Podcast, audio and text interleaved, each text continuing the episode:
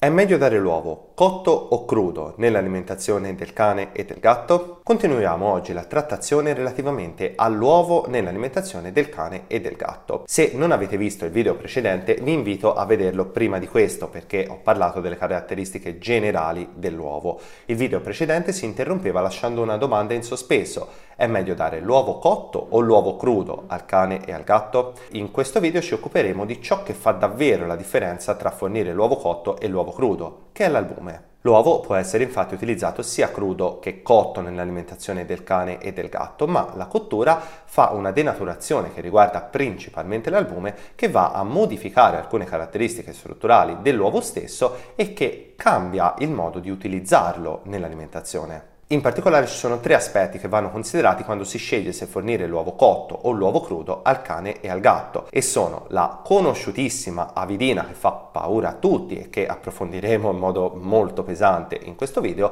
l'ovo mucina e gli ovomucoidi e la salmonella che è legata in realtà più all'albume che al tuorlo ma scopriremo più avanti nel video perché. Andiamo quindi a cercare di capire qual è il vero impatto di questi rischi sull'alimentazione del cane e del gatto quando l'uovo viene fornito crudo. Buongiorno a tutti, io sono il dottor Valerio Guigi, medico veterinario, specialista in ispezione degli alimenti e nella mia attività mi occupo di alimentazione e nutrizione del cane e del gatto. Iniziamo subito dal primo aspetto cercando di far chiarezza una volta per tutte, l'avidina. Se avete letto da qualche parte qualcosa a proposito dell'avidina avrete sicuramente scoperto che l'avidina è una proteina contenuta all'interno dell'albume d'uovo in grado di legare la biotina. Poiché la biotina viene legata dalla vidina, questa non viene assorbita né dal cane né dal gatto, di conseguenza la ritroverò nelle feci. Il mancato assorbimento può portare alla carenza nutrizionale di biotina. Sì, ma quanto è forte il legame tra avidina e biotina e quanto ci vuole a un cane e un gatto per avere una carenza di biotina. E la biotina non è solo nell'uovo, ma si trova anche in altri alimenti, per cui eh, non è che quella presente negli altri alimenti è sufficiente nonostante l'uovo sia crudo per le necessità del mio cane o del mio gatto, o addirittura la biotina presente nel tuorlo d'uovo è sufficiente perché è superiore rispetto all'avidina. Queste sono tutte domande che generano tantissima confusione se la questione non viene trattata bene, come cercherò di fare adesso. Partiamo dall'inizio e cerchiamo di capire cos'è la biotina e cos'è la vidina. Iniziamo dalla biotina. La biotina è una vitamina del gruppo B, il nome ufficiale è biotina, quindi non ha un numero come la vitamina B1 o la vitamina B12, che si trova sia nel tuorlo che nell'albume dell'uovo. In realtà nell'albume ce n'è pochissima, quindi le quantità sono trascurabili e se sentite dire che si trova solamente nel tuorlo è perché ce n'è tantissima di più, per cui per quanto ne sia presente anche pochina nell'albume non è un'affermazione sbagliata dire che si trova praticamente solo nel tuorlo. La biotina, che è questa molecola che vedete in sovraimpressione, ha un peso molecolare, fate attenzione perché ci sarà molto utile. Il suo peso molecolare è di 244 Dalton, che per semplicità arrotondiamo a 250 Dalton. È una delle vitamine essenziali sia per il cane che per il gatto, nessuna delle due specie è in grado di produrla da sola, per cui deve essere necessariamente assunta con l'alimentazione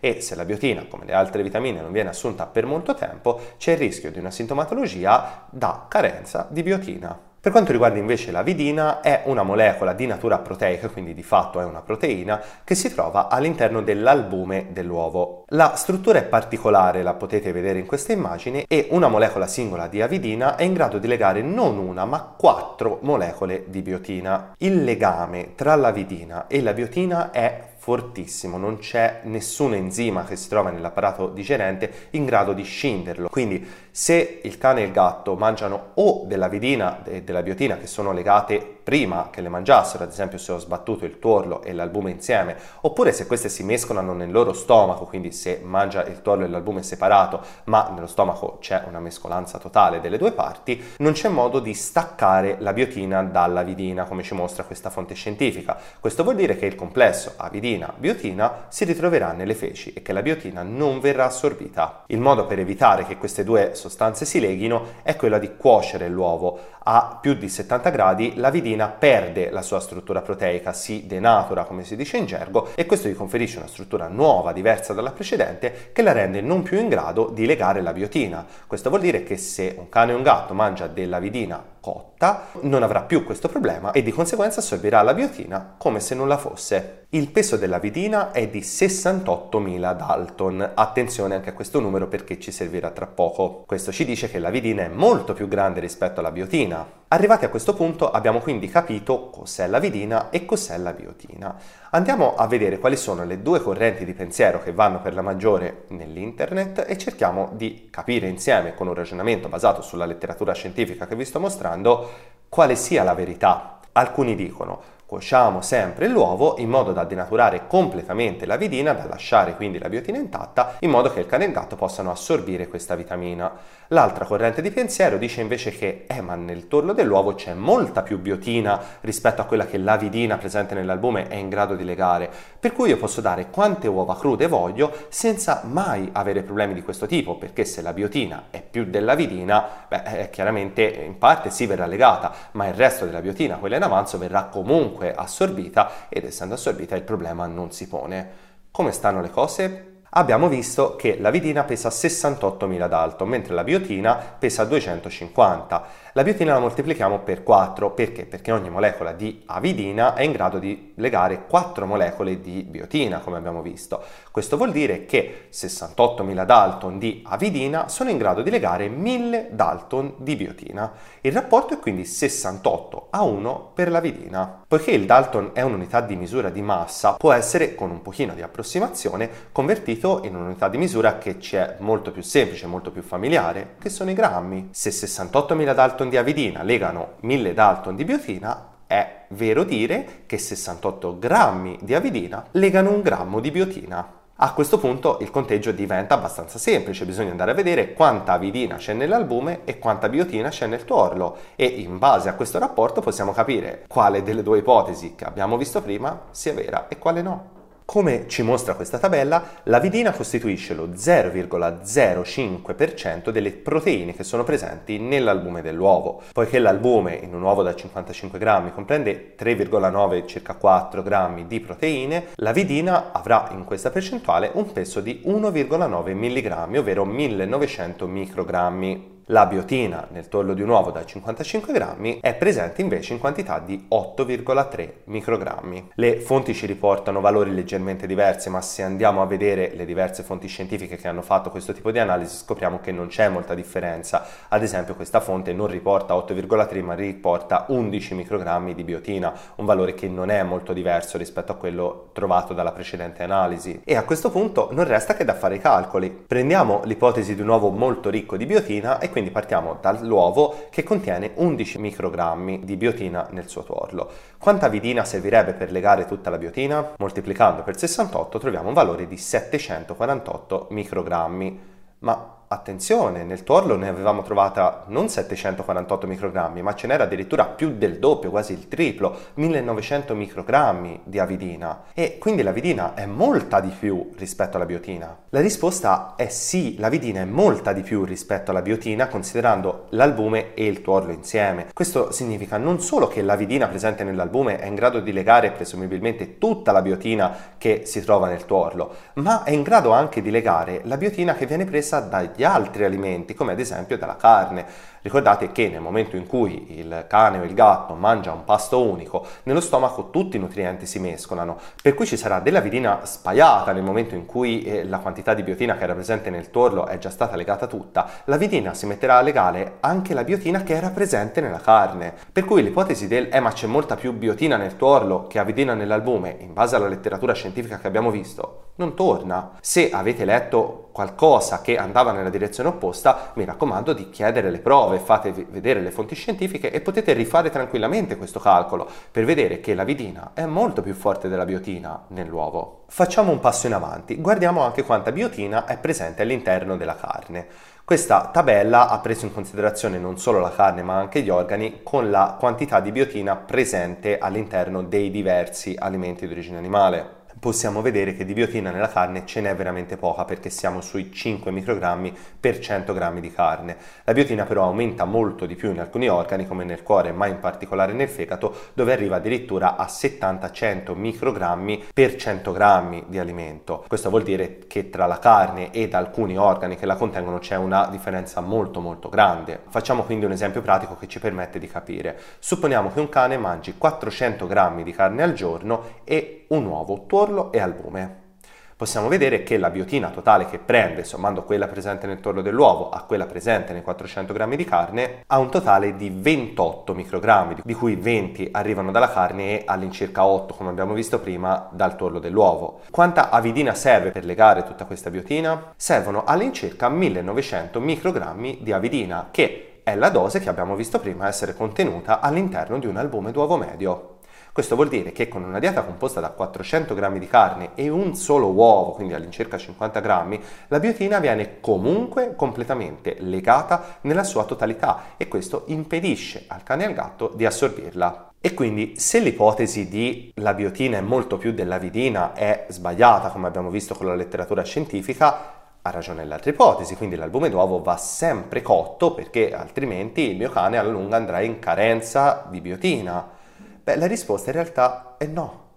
E no perché non abbiamo considerato un altro parametro che è fondamentale. Noi abbiamo preso in considerazione solamente gli alimenti senza considerare una cosa fondamentale. Ma di quanta biotina hanno bisogno il cane e il gatto nella loro dieta giornaliera? Le necessità di biotina variano in base a tantissimi fattori, per cui è ovvio che non possono essere gli stessi in un gatto e in un cane di 50 kg. Il valore esatto deve essere quindi calcolato dal medico veterinario che vi segue l'alimentazione sul singolo cane o sul singolo gatto fatto e ve lo saprà dire dal punto di vista numerico dopo che avrà stimato i suoi fabbisogni. Tuttavia prendiamo un valore medio e supponiamo che un cane medio dal peso medio abbia bisogno di 10 microgrammi di biotina al giorno, perché i quantitativi di cui necessita sono questi. Riprendiamo l'esempio precedente, quello del cane che mangia 400 grammi di carne al giorno. Con questi 400 grammi di carne al giorno lui assumerà 20 microgrammi di biotina come abbiamo visto prima, per cui nel giro di una settimana assumerà 140 microgrammi di biotina, una quantità molto superiore alle sue necessità che abbiamo visto stimate in 10 microgrammi al giorno, precisamente nell'arco della settimana prende il doppio della biotina di cui ha bisogno. Ora proviamo due giorni a settimana ad aggiungere un uovo. Questo vuol dire che per due giorni a settimana, in base a quello che abbiamo visto prima, lui non assumerà affatto della biotina.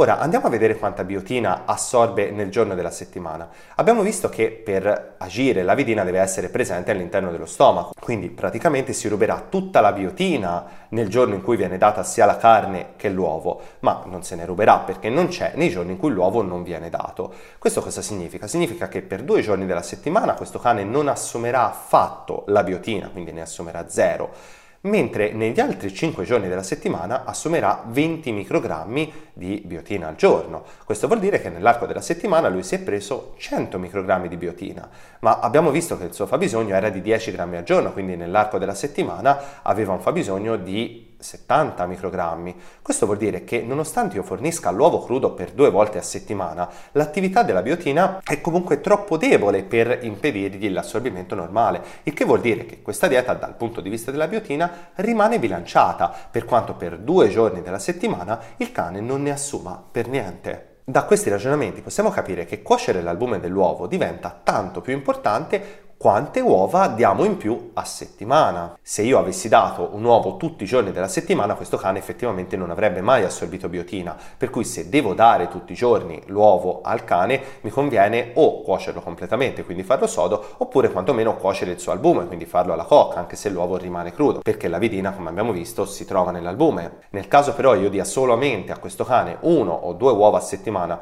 il problema non si pone e in questo caso, da questo punto di vista, l'uovo lo posso dare anche crudo senza allarmismi vari. Inoltre bisogna considerare che nel giro di una settimana, anche se un cane mangiasse tutti i giorni albume d'uovo crudo, è vero che non assorbirebbe biotina, ma una settimana è troppo poco per manifestare una carenza. Perché? Perché il fegato del cane stesso ha grandi riserve di biotina e pian piano utilizza quelle. Certo è che se si comincia a fornire un uovo crudo ogni giorno per 5-6 mesi, allora la carenza di biotina diventa più che probabile, quindi questa è una cosa assolutamente da sconsigliare. Se fornite l'uovo tutti i giorni perché presente nella vostra dieta, in questo caso l'albume necessariamente va cotto, ma fornirlo in modo sporadico non rende obbligatoria la cottura ed è per questo motivo che in tanti proprietari che fanno diete a crudo per i loro cani o i loro gatti, l'albume viene fornito crudo e i loro cani e i loro gatti non sono in carenza di biotina. Certo è che un medico veterinario quando vi formula la dieta, se ha aggiunto delle uova da poter dare, scrive anche generalmente direttamente nella dieta non darlo più di una volta, due volte, tre volte a settimana. A seconda di cosa? Beh, a seconda di quanta biotina quel cane o quel gatto assume dal resto della dieta, perché è un valore che va calcolato sul singolo cane o sul singolo gatto. È da lì che poi si può stabilire, in base al conto che ho fatto ora, quindi che ho mostrato anche a voi, quante uova si possono fornire crude per settimana al cane o al gatto. Il secondo problema dell'albume fornito crudo è quello relativo all'inibizione della tripsina, causata da altre due proteine che non sono la vidina presenti nell'albume d'uovo, che sono l'ovomucina e più in generale quel gruppo di proteine definite ovomucoidi. Intanto cos'è la tripsina? La tripsina non è un nutriente che si trova nell'uomo, ma è un enzima che viene prodotto sia dal cane che dal gatto, precisamente viene prodotto dal suo pancreas e dalla funzione di digerire le proteine. Quindi è un enzima che contribuisce alla normale attività digestiva sia del cane che del gatto. È un enzima che viene prodotto normalmente, ma nel momento in cui viene in contatto con l'ovomucina o con le ovomucoidi, in misura un po' minore, la sua attività viene inibita e di fatto questo enzima smette di lavorare. Questo di fatto porta quindi ad un problema di digestione proteica. Se l'enzima che digerisce le proteine non funziona, le proteine non verranno digerite, quindi scorreranno nell'apparato digerente, finiranno nelle feci e di conseguenza non verranno assorbite né dal cane né dal gatto. C'è da dire che uova di specie animali diverse tendono ad avere un'attività dell'ovomucina diversa fra loro, tuttavia questa attività è stata studiata quasi per la totalità nell'uovo di gallina, quindi di fatto non sappiamo se nelle altre uova l'attività sia minore o sia addirittura maggiore rispetto a quella dell'uovo di gallina ma anche qui dobbiamo quantificare, quindi di quanto l'attività dell'ovomucina e delle ovomucoidi inibisce la capacità digestiva del cane e del gatto? Gli studi sono pochi e sono anche abbastanza datati, ma ci consentono di farci un'idea di questa situazione. In questo studio gli autori hanno somministrato a giorni alterni o solo il bianco dell'uovo o solamente la carne, andando a valutare la percentuale di azoto residua nelle feci. L'azoto è una sostanza che deriva dalle proteine, quindi da quanto azoto rimane nelle feci si può capire quante proteine sono rimaste nelle feci. In base alle stime, nei giorni in cui il cane mangiava esclusivamente la carne, riusciva ad assorbire circa il 95% delle proteine che assumeva,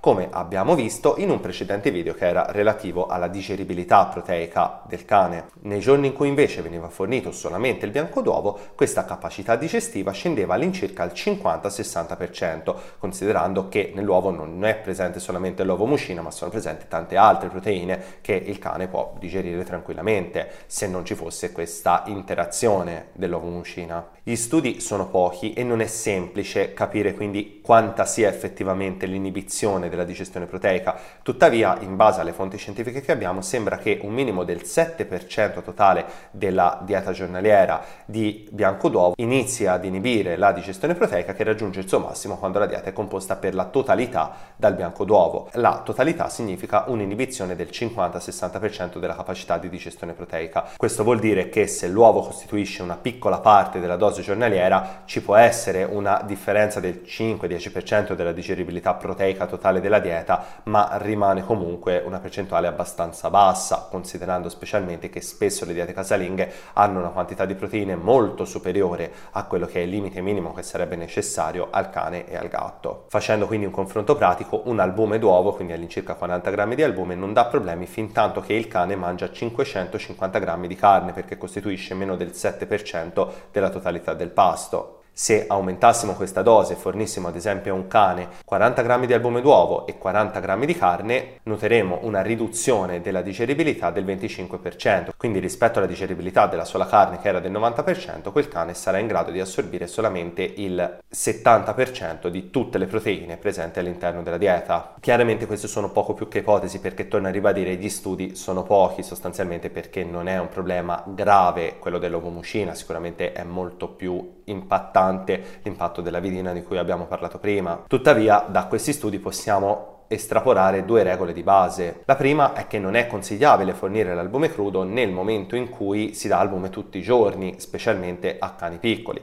perché questa differenza di digeribilità che abbiamo visto può essere molto impattante sull'alimentazione del cane e questo nel lungo periodo può portare a eh, problemi, prima fra tutti la diarrea, ma poi successivamente anche il malassorbimento proteico. Per cui se dovete dare albume d'uovo tutti i giorni, una cosa che si allinea con quello che abbiamo detto prima a proposito della vidina, cuocetelo, che in questo modo evitate con una sola cottura due problemi legati all'albume dell'uovo.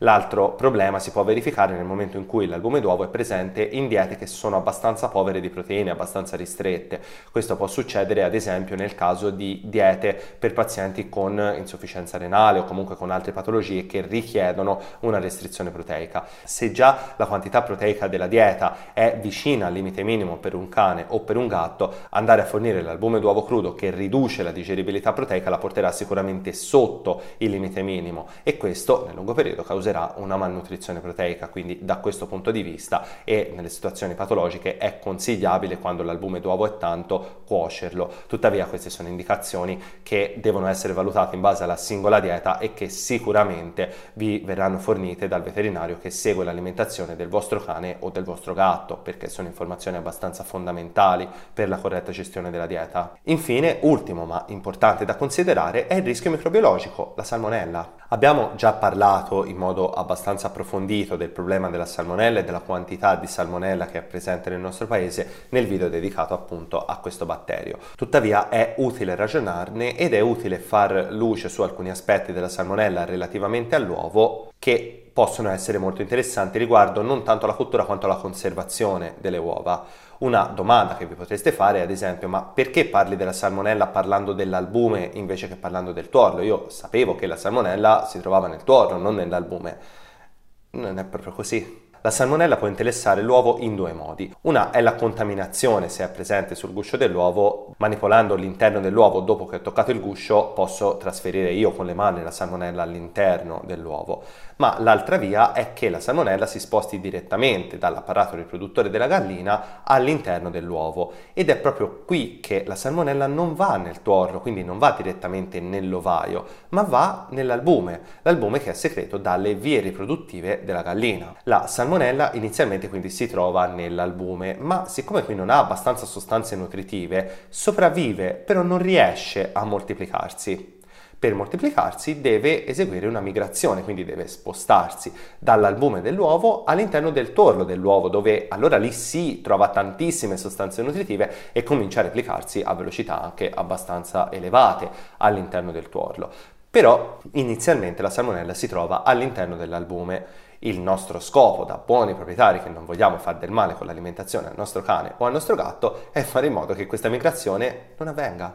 Questo significa che se non ho intenzione di cuocere le uova e le voglio fornire crude, è importante la conservazione in frigo. Infatti, come ci mostra questo studio, i tempi di migrazione dall'albume al tuorlo dell'uovo cambiano molto in base alla temperatura al quale l'uovo viene conservato. In particolare, a temperatura di refrigerazione a 4 gradi, la salmonella può impiegare anche 21 giorni, se c'era chiaramente, per migrare dall'albume al tuorlo, mentre se le uova vengono conservate a temperatura ambiente, specialmente quando fa caldo, la migrazione dura all'incirca 3 giorni, quindi c'è una bella differenza e questo può eh, causare una proliferazione di salmonella quando le le uova sono conservate a temperatura ambiente. È sempre quindi buona regola, se specialmente le uova si vogliono fornire crude al cane e al gatto, conservarle in frigo e togliere dal frigo solamente nel momento in cui le andrà a consumare, quindi nel momento in cui le mettiamo all'interno della ciotola. Ma come mi fecero notare alcuni di voi nel video in cui parlai della salmonella, eh, beh, c'è una domanda che sorge abbastanza spontanea, ma scusami, ma e allora se io le devo conservare in frigo, perché nella maggior parte dei supermercati le uova le conservano a temperatura ambiente? La risposta la troviamo nel regolamento europeo 589 del 2008. Il motivo è che le uova refrigerate lasciate a temperatura ambiente possono generare una condensa che facilita la proliferazione di batteri sul guscio e probabilmente il loro ingresso nell'uovo. È pertanto opportuno che le uova siano immagazzinate e trasportate in preferenza a una temperatura costante e che di norma non siano refrigerate prima della vendita al consumatore finale. Nell'articolo 3 dello stesso regolamento si legge poi che le uova di categoria A, quelle che troviamo normalmente al supermercato, non subiscono alcun trattamento di conservazione, non sono refrigerate in locali o impianti la cui temperatura è mantenuta artificialmente al di sotto di 5 gradi. Tuttavia non sono considerate refrigerate le uova che sono state mantenute a una temperatura inferiore a 5 gradi durante il trasporto per una durata massima di 24 ore oppure in un punto vendita per una durata massima di 72 ore. La legge quindi con alcune eccezioni come abbiamo visto alla fine, quindi in alcuni supermercati le potete trovare anche in frigo, nella maggior parte dei supermercati richiede che non siano considerate conservate a temperatura ambiente. Questo perché? Perché si formerebbe una condensa sulla superficie del guscio d'uovo che potrebbe essere sfruttata dai batteri per penetrare all'interno e quindi iniziare a compiere la contaminazione. Questo potrebbe quindi contaminare l'interno di uova che inizialmente non erano contaminate da salmonella ed è un rischio maggiore da considerare che la legge appunto ha considerato richiedendo ai supermercati di non conservare le uova in frigo, soprattutto per evitare gli sbalzi termici e la formazione della condensa. Però nel momento in cui le portiamo a casa, sbalzi termici, se le conserviamo in frigo non ce ne sono, noi le portiamo a casa e le mettiamo direttamente in frigo dove rimangono praticamente fino al momento in cui le andiamo a consumare noi o gli animali non dobbiamo quindi portarle su un camion, poi scaricare, poi metterle in un supermercato, poi spostarle da una parte all'altra, dal magazzino al punto vendita. Non abbiamo questi problemi in casa ed è per questo motivo che il problema della condensa indicativamente in casa non si pone e questo ci suggerisce che è buona regola conservare le uova in casa in frigorifero e non a temperatura ambiente. E se l'uovo invece lo voglio cuocere per eliminare definitivamente il problema di salmonella, quanto lo devo cuocere? Secondo questo studio, la temperatura necessaria per uccidere la salmonella nel torlo dell'uovo si basa sul mantenerlo per 20 secondi a 65 gradi. Se lo portiamo a solo 60 gradi invece aumenta a circa 3 minuti. Da notare che la vidina e l'ovomucina vengono denaturate a una temperatura più alta rispetto a questa perché dobbiamo andare almeno a 70 gradi per denaturarle, per cui se state cuocendo per denaturare queste due proteine che si trovano nell'albume sicuramente ucciderete anche la salmonella se c'era.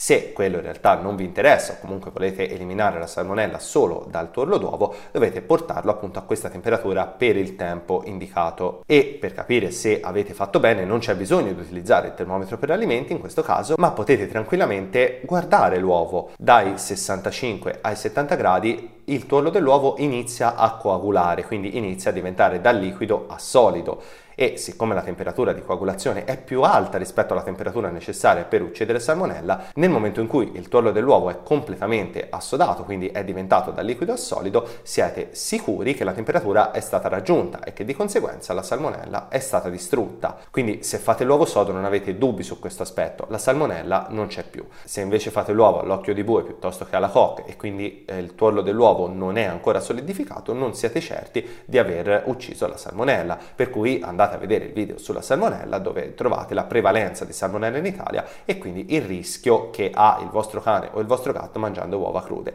che spoiler è abbastanza basso. E quindi per concludere questa lunga e anche complessa trattazione, mi rendo conto che è complessa, ma per fornire risposte valide necessariamente le cose vanno approfondite, non si può andare per sentito dire, cerchiamo di rispondere alla domanda principale e eh, cercate di orientarvi e farvi un'idea della risposta per il vostro cane o il vostro gatto. Uovo cotto o uovo crudo? Mettiamo insieme tutti gli aspetti valutati in questo video e anche nel precedente. Con l'uovo crudo la digeribilità proteica del tuorlo è più elevata perché non c'è stata la denaturazione da parte della cottura, del calore. Tuttavia, a causa della presenza dell'ovomucina e degli ovomucoidi, si perde un po' la digeribilità degli albumi. Dal punto di vista dei nutrienti, la non cottura dell'uovo lascia intatta la vitamina A, la vitamina D, la vitamina E, alcune vitamine del gruppo B termolabili come la vitamina B1, ma allo stesso tempo a causa della presenza dell'albume si va a inibire l'assorbimento della biotina. Inoltre il tuorlo d'uovo quando è crudo mantiene gli acidi grassi polinsaturi che invece necessariamente vengono distrutti dalla cottura. Se l'uovo invece si fornisce cotto si va a perdere un po' di digeribilità del tuorlo per denaturazione delle proteine ma si va a guadagnare di molto in digeribilità dell'albume proprio perché le proteine che impedivano la digeribilità proteica, l'ovomucina e le ovomucoidi